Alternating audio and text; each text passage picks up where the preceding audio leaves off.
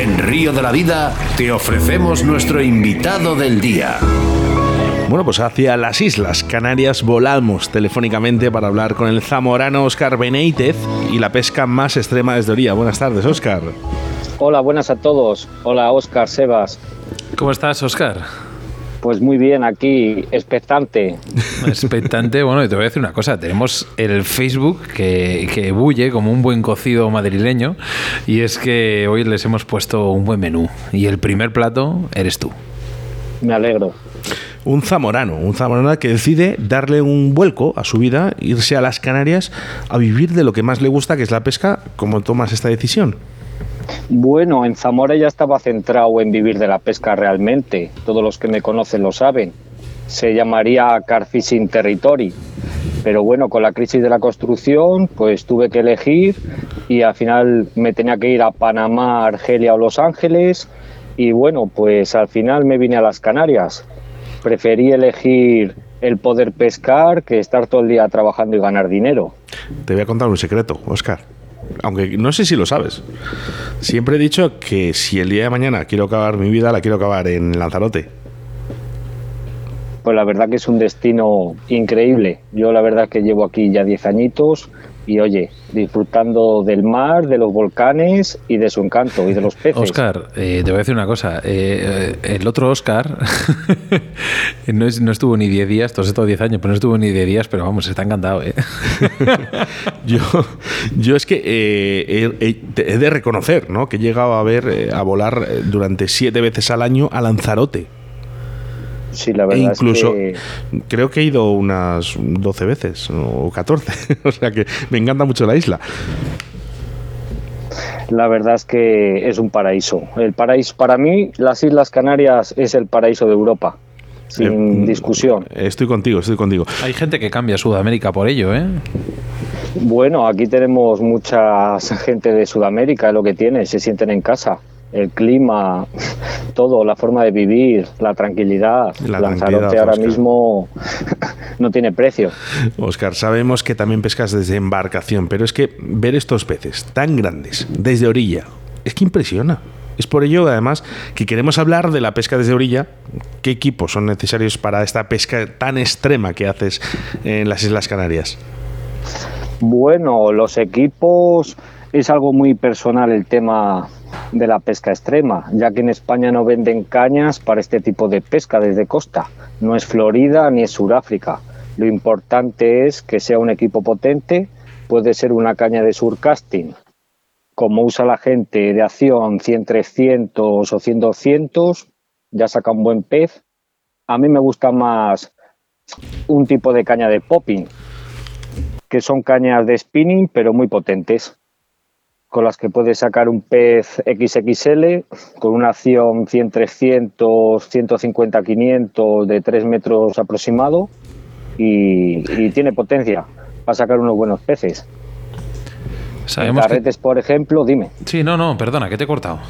en carretes, por ejemplo, pues suelo usar 10.500 o un 20.000, depende de la marca. Sí. Al final, mira, eh, sabemos que, porque al final eh, todos nuestros entrevistados eh, estudiamos un poquillo vuestra trayectoria, vuestra forma de pescar, y es que sabemos que también pescas desde embarcación, pero ver estos peces tan grandes desde orilla, esto impresiona, ¿no? O sea, como bien ha dicho Oscar. Pues sí, la verdad es que te dejan sin palabras. Vas para casa que no puedes ni dormir cuando tienes la suerte de poder disfrutar y tocar y compartir unos minutos con, con estas maravillas de la naturaleza. Y es que al ser tan grandes, eh, podemos meter ahí esos tiburones, ¿no? ¿Qué, qué, qué- qué tipo de tiburones se pueden pescar ahí? Bueno, pues tenemos muchas especies. Piensa que no solo pescar, piensa que, que tenemos muchas especies que pasan por las islas, ¿sabes? Como el tiburón blanco, como un tigre, un solrayo, el típico de los acuarios que tiene cara de malote. tenemos el maco, que es el más rápido del mundo, familia del tiburón blanco. Angelote, prehistórico, que Hombre. lleva 30 millones sin evolucionar. 30 millones. sin Sabes, sabes, sabes perfectamente, Oscar. Bueno, voy a decirlo, ¿eh? porque no he publicado nada. no- nadie sabe que estaba en Lanzarote pescando. Pero sabes que una de las especies en las que yo estaba eh, completamente obsesivo era el angelote. Sí, la verdad es que... ¿Qué tamaño puede es llegar a alcanzar este pez, Oscar? Bueno, no es un pez que se vaya a hacer muy grande. Es muy mejor robusto, 40, ¿no? 40, 50 kilos. Es más, pues eso, la historia que tiene, la, la apariencia de dragón. Es Sí. Madre mía. La verdad que sí. Eh, no me lo quiero imaginar. Yo solamente viendo las posturas de, esta gente cuando los tenía clavados, que necesitaban hasta dos y tres personas anclados a la caña, pues eh, dice mucho de estos peces. Eh, sí, la verdad que aquí habitan muchas especies, igual que dos especies de martillo, tenemos tiburón zorro, azules, varias especies de jaquetón, calzón, musolas. O sea, unos 20-25 no. Tenemos, tenemos unas 37 especies diferentes que habitan o pasan por las islas. Piensa que, los, piensa que son pelágicos. Pelágico significa que sí, migra. Sí, sí, sí, claro. Entonces, hasta que tienen la madurez sexual, estos peces pues van a habitar en la isla y van a criarse aquí hasta que emigren. No quiere decir que no vuelvan, luego van a ir viniendo cada año, cada dos años, a dejar las crías o alimentarse pues igual Qué que hacen la inmigración, que se van a Sudáfrica o van a Florida, cada sitio tiene su, su tiempo, pero de los grandes. Los pequeños habitan todo el año en las islas.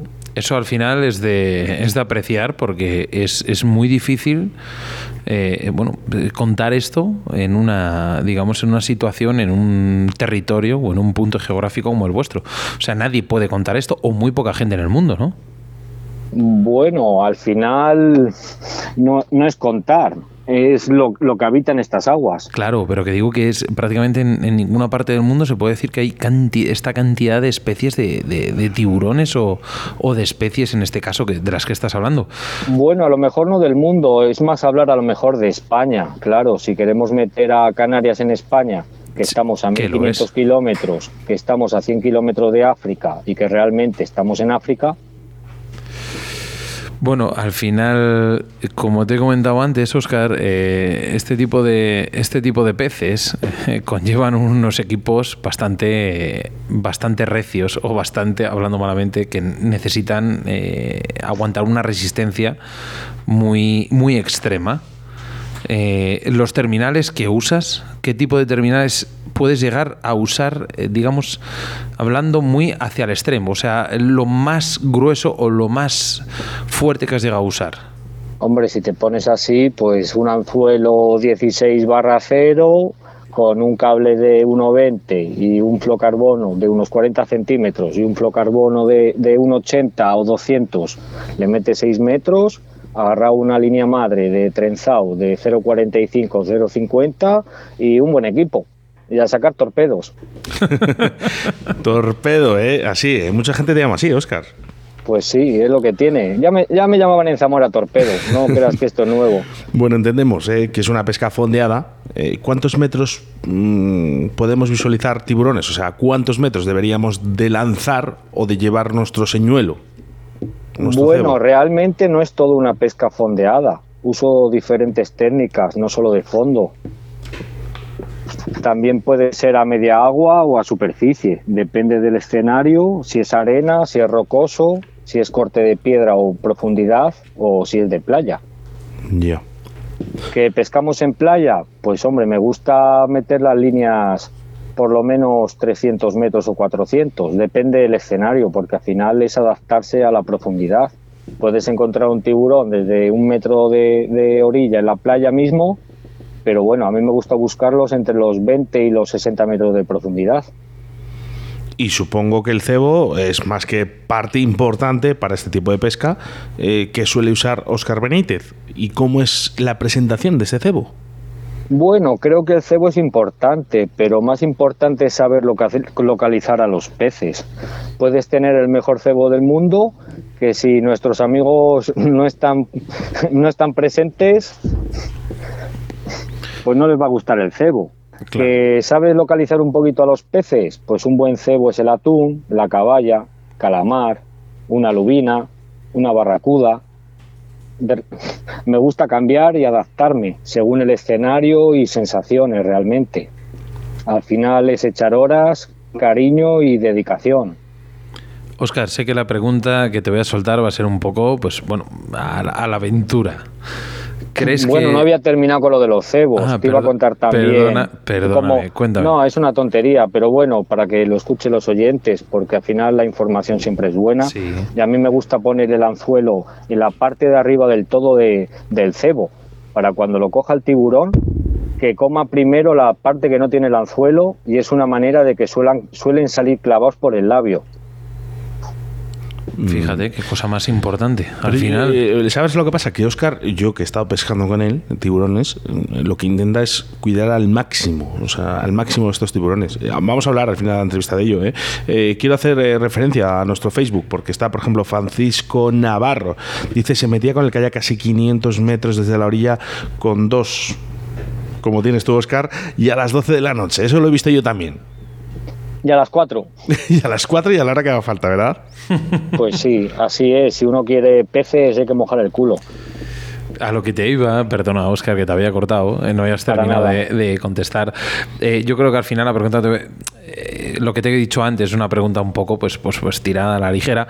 ¿Crees que en cualquier costa española podemos pescar tiburones? Sin ninguna duda, sin ninguna duda. Simplemente hay que meterse en Google y poner especies marinas cartilaginosas, sea Asturias, sea, sea Cantábrico, sea el sur de España, sea Cataluña, que vas a ver que hay un montón de especies de cartilaginosos. Entonces... Al final es, es el desconocimiento de la gente. Si no se echa un cebo y no se prueba, hay que dedicarle tiempo y horas. ¿Podríamos decir cuál es el tiburón más cotizado entonces? Bueno, no es más cotizado. Creo que esto es muy personal. Es como ir a pescar carpas y decir si te gusta más una royal o una full. A mí, a mí particularmente me gustan más los jaquetones, los bronces, Carcharinus oscurus o Carcharinus falciformis pero luego ya va por gusto. Oye, el martillo, el martillo, el martillo es una de las especies en las que más busca la gente también. Bueno, yo no busco martillos porque es una especie que está en peligro de extinción y solo tienes el, el deber de soltarlo si se come tu cebo pero realmente no es una de las especies que yo busque. Bueno, lo, que acabas de decir yo creo que debería ser para todas las especies, ¿no? No solo para el gelote o el martillo. Yo lo, yo lo hago con todas, pero luego también hay alguna especie que dejan llevarla para casa, aunque a mí eso no me gusta cómo está hecha la ley. Mm, creo que todo pez debe ser liberado. Podríamos estar muchos, mucho tiempo eh, hablando de esto, eh, pero por ejemplo el cazón, ¿no? el, tiburón cazón.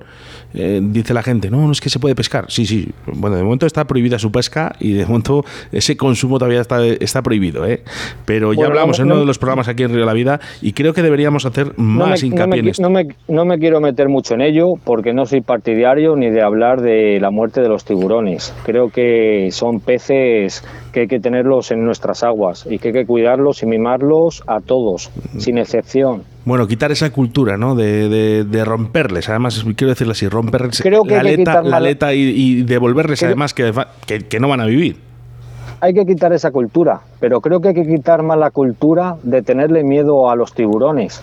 Hemos creado una alarma social, como cuando veo en la tele que sale un tiburoncillo de un metro, el pobrecico de 10 kilos, y cierran una playa tres días, va la policía y acaban matando al tiburón por desconocimiento, porque simplemente ese tiburón se está dando un paseo, no va acechando a nadie. Pensar que si nos vieran comida, en cuanto tocas el agua, se nos tirarían en todas las playas.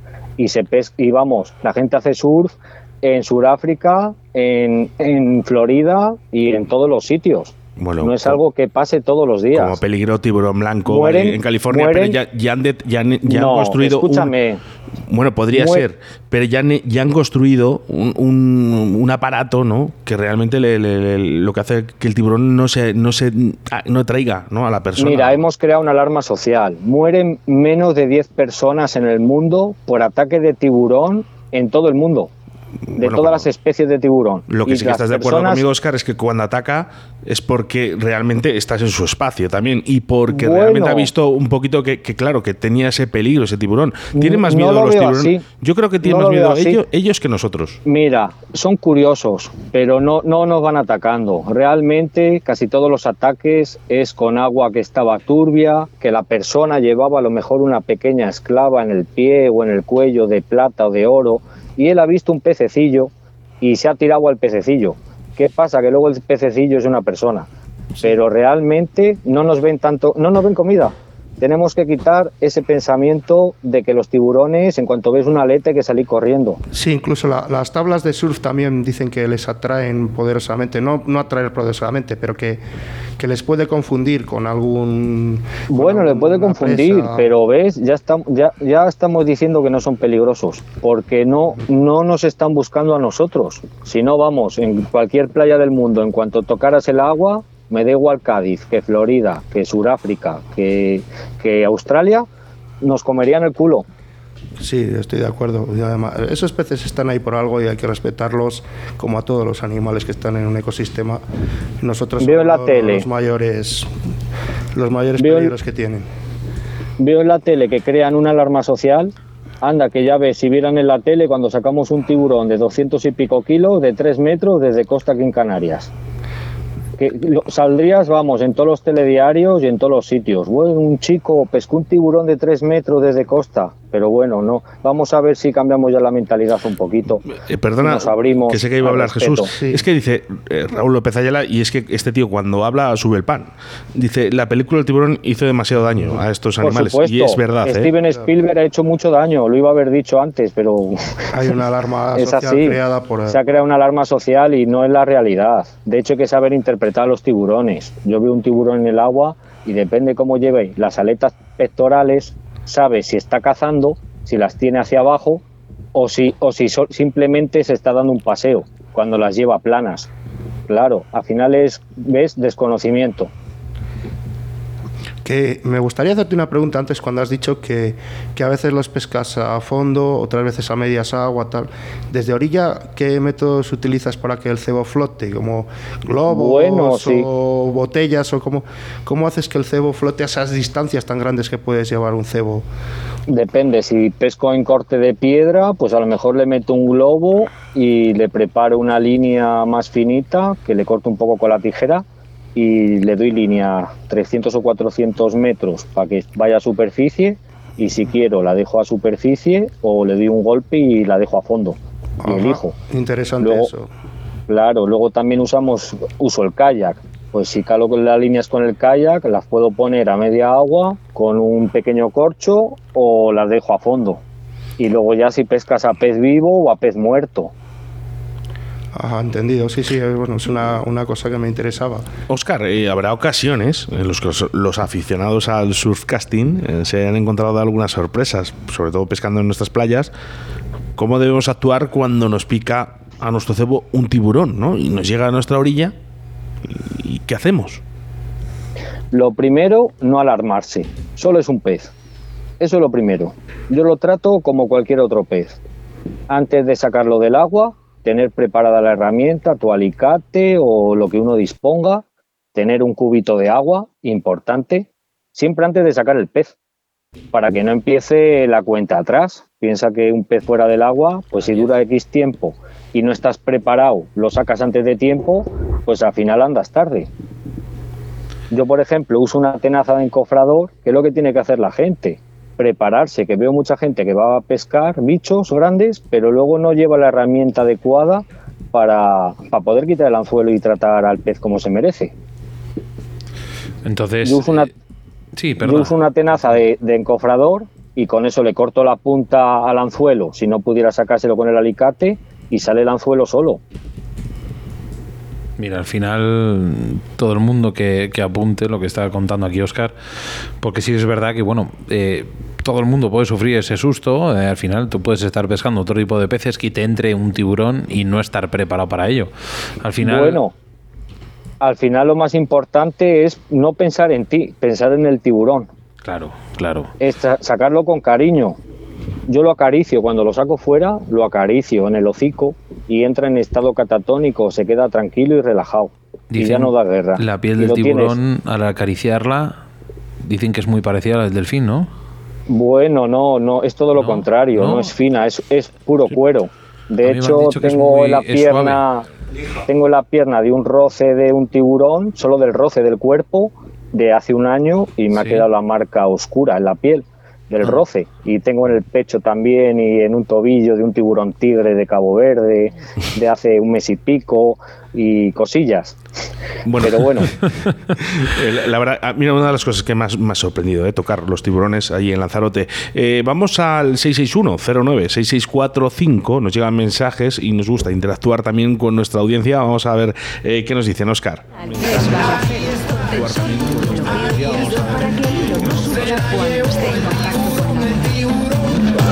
Segundo que tenemos. Un segundo que tenemos.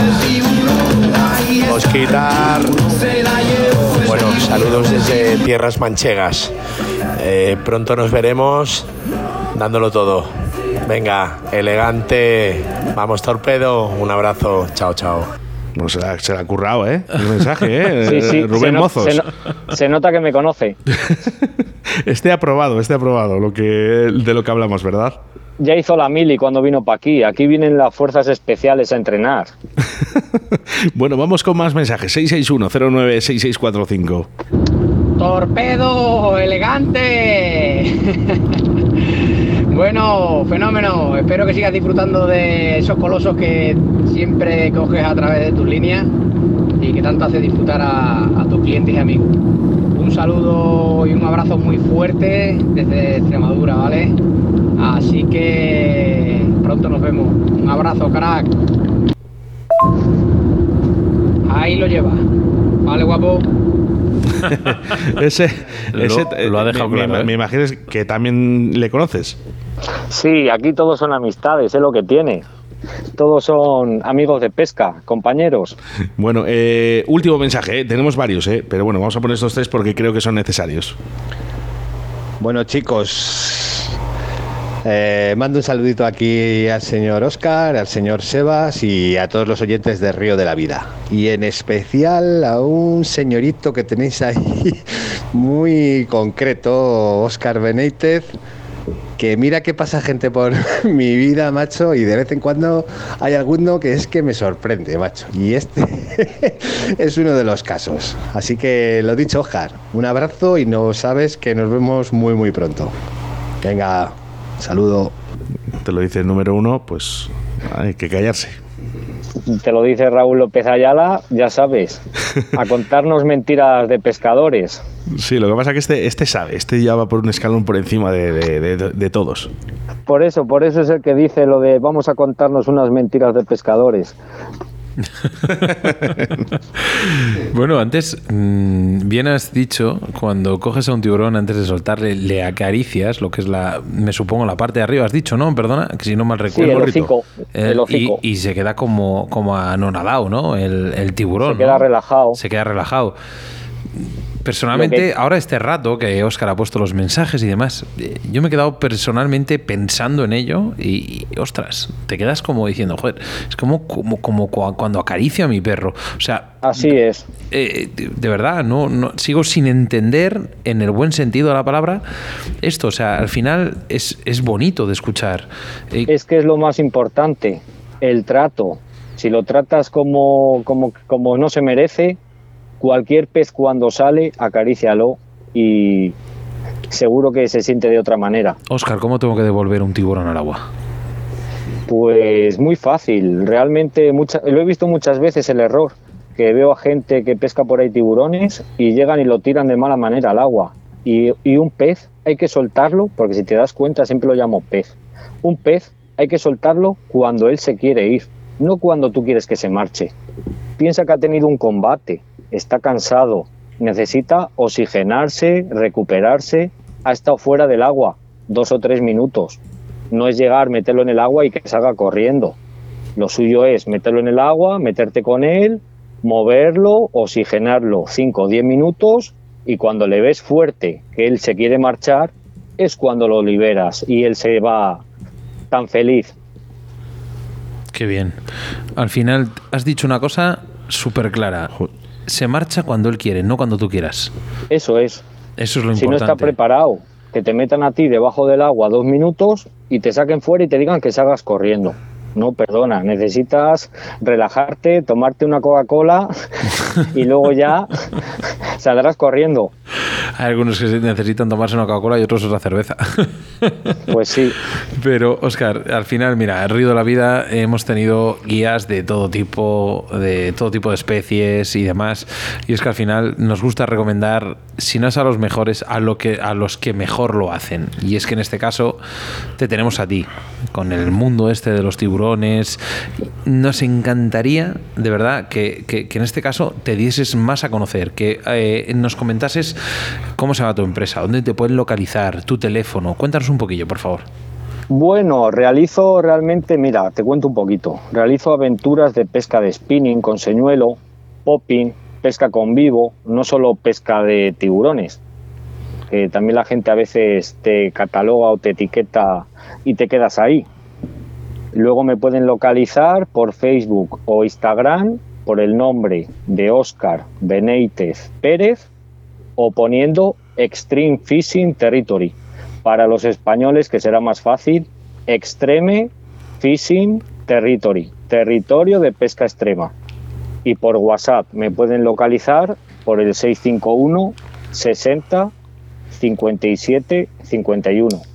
Bueno, la lo- web, la, Todo, todo esto que estás diciendo lo vamos a poner también en el podcast, ¿eh? O sea, que la, que la gente Me parece que, genial. Oye, que, que lo va a escuchar y además lo puede atender a través de. Pero por favor, di lo que ibas a decir. ¿El correo electrónico era o el.? el- No, la, la web la estoy web. actualizando ahora mismo porque tengo nuevos proyectos y aventuras de pesca extrema por el mundo, como es Cabo Verde, Suráfrica, Angola, Colombia y más aventuras que contaré por las redes sociales y nada, cuando la tenga actualizada pues la pondremos ya en funcionamiento otra vez para la gente.